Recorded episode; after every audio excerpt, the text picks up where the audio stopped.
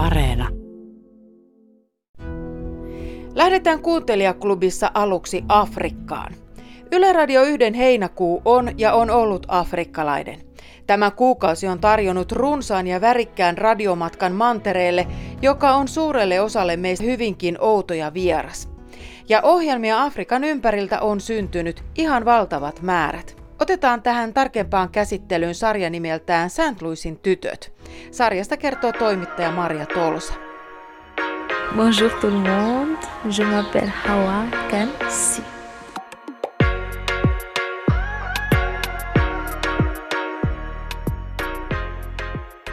Olin alkuvuonna 2020 Senegalissa, Länsi-Afrikassa. Tutustuin siellä neljään nuoreen naiseen. Tämä sarja kertoo heidän arjestaan ja tavoitteistaan. Mallikoulussa nuoret naiset ovat huomion keskipisteenä. Ulkonaan avulla voi etsiä omaa paikkaansa myös Senegalissa. Mutta Säänluin kaupungissa piirit ovat pienet ja on hyvä olla varasuunnitelmia.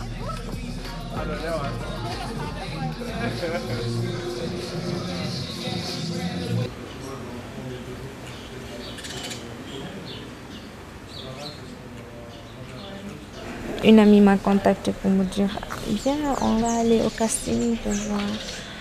Après, on est parti comme ça. Tapaan mallikoulun tähtioppilaan joen rannalla Säänluin siirtomaa-aikaisessa vanhassa kaupungissa. Linnut sirkuttavat kahvilan uima-altaalla. Paikka on aamupäivällä vielä puoliunessa. Ihan koko kansan kuppila tämä ei kruossan tarjottiminen ja puunipitsoinen ole. Hava on ollut täällä ennenkin. Uima-altaalla on tehty muotikuvauksia, hän kertoo. Je suis heureuse quand je le fais. Je m'ennuie pas, je pense à rien, je suis positive. Kun teen töitä, olen onnellinen. En pitkästy enkä murehdi turhia. Olen hyvällä tuulella. Tässä oli äänessä nuori nainen Hawa Kane Si, mallikoulun tähti. Millaisia suunnitelmia nuorilla senegalaisnaisilla on, siitä siis kertoo sarja St. Louisin tytöt. Tässä ei nyt aika riitä kertomaan kaikkia loistavia Afrikka-sisältöjä, mutta kun haet Areenasta haulla afrikkalainen heinäkuu, sieltä löytyy paketti, josta taatusti löytyy ohjelmia jokaiseen makuun. Musiikkiohjelmista aina kulttuuriin, talouteen ja politiikkaan. Sinne vaan kipin kapin. St. Louisista Senegalista siirrymme nyt Rio de Janeiroon. Se on tullut selvääkin selvemmäksi, että kaupungistuminen on megatrendi. Kokemuksia ja tarinoita suurista kaupungeista paljastaa Salme Unkurin tuore sarja Maailman metropoleja suomalaisin silmin. Sarjassa muun muassa toimittaja Leena Reikko kertoo millaista on ainainen varullaan olos Jerusalemissa. Toimittajakirjailija Laura Saarikoski kertoo puolestaan syvästi jakautuneesta Washingtonista. Kuulemme myös millaista on elää Pekingissä, Bangkokissa, Tokiossa ja Moskovassa. Mutta millaista on elää ja asua Rio de Janeirossa? Sen tietää elokuvaohjaaja Mika Kaurismäki, joka on asustellut Brasiliassa 15 vuotta. Maailman metropoleja suomalaisen silmin. Yle Puhe ja Yle Areena. kun sä kävelet kadulla, niin sä niin kuin Rionkin keskustassa kävelet, niin kyllä sä koko ajan joudut väistelee ihmisiä ja se kävelee aika kovaa. Et, et, et semmoinen niin kuva, että sieltä taas laiskoja ja ostain, ei se ole siestaa, ei ollenkaan. Et, et kyllä mun mielestä joku New York on hyvin tämmöinen nukkumakaupunki, mu- mulla verrattuna johonkin tota, Rioon. Et se on, se Mydamis on aivan, aivan oma luokkaansa siellä. Et, Tässä on jo vähän tullutkin siitä, kuinka kaunis kaupunki on, mutta sanotaan, että jos menee sinne ihan matkalle, niin mitä siellä kannattaa tehdä ja nähdä? Siis Riohan on se, että se Ipanema, Copacabana Ipanema, keskusta, Botafogo, Flamengo, nää, niin, nehän, niin siellähän asuu vaan murtoosa. Ja siellä asuu yle- yleensä niin vähän parempi osa. Sitten on siellä tietysti myöskin köyhien alueita ja on, on faveloita ja siellä täällä, mutta että sitten ne, ne 10 miljoonaa ja muuta niin asuu siinä slummeissa sitten ja esikaupunkialueella siinä vähän matkan päässä. Se on hirveä ristiriita niin kuin koko Brasiliassa tämä kaksi jaka, jakautunut yhteiskunta, niin, tota, niin sehän siinä, siinä näkyy. Kerroit tuossa näistä äärimmäisistä eroista. Ää, Yritetäänkö niiden poistamiseksi tehdä jotain Riossa?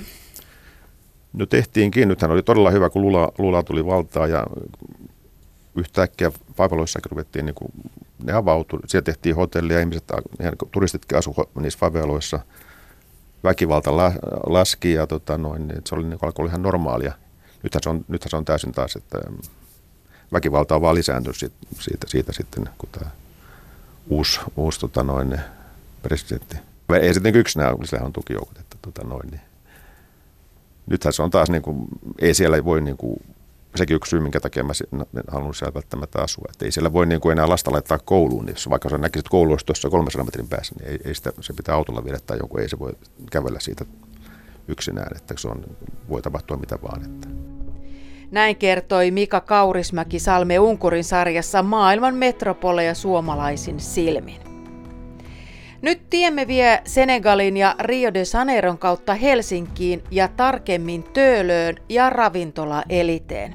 Siellä jo touhottavat nelikymppiset ystävykset Päivi ja Irmeli. Pirkko Hämäläisen Irmeli ja Kati Outisen Päivi fanittavat niin taiteilijoita kuin insinöörejä Sinikka Nopolan ja Pirjo Toikan kirjoittamassa kolmessa komediassa.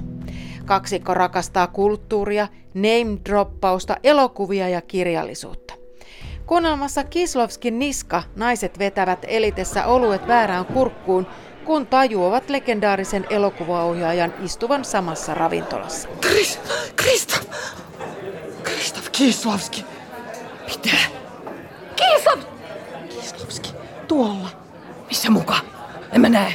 Tuolla ikkunapöydässä. Kato tästä välistä. Joo, on se se helvete Kieslovski on täällä. Kuinka se täällä on? Noin vaan yhtäkkiä.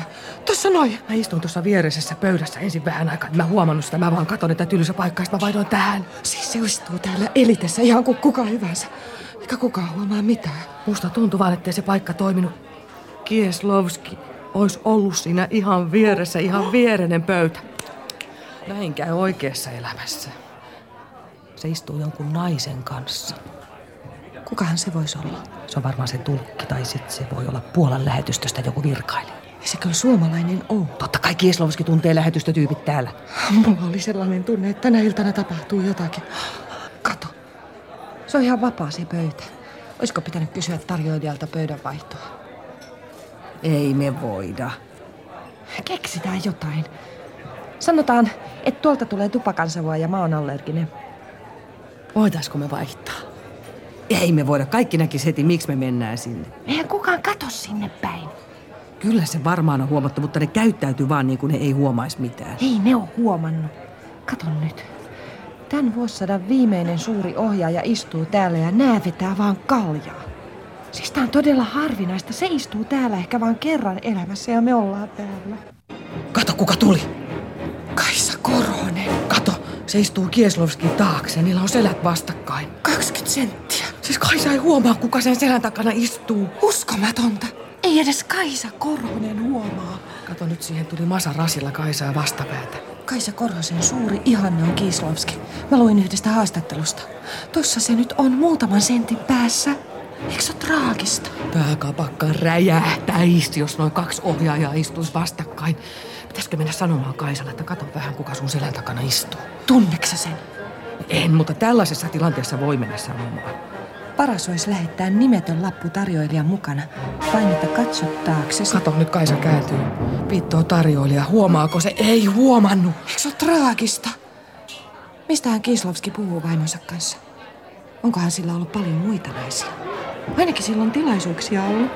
Tämä oli siis ote kuunnelmasta Kiislovskin niska. Nyt oikein lupsakoita kuunteluhetkiä. Kuuntelijaklubista kuulemiin. Kuuntelijaklubi.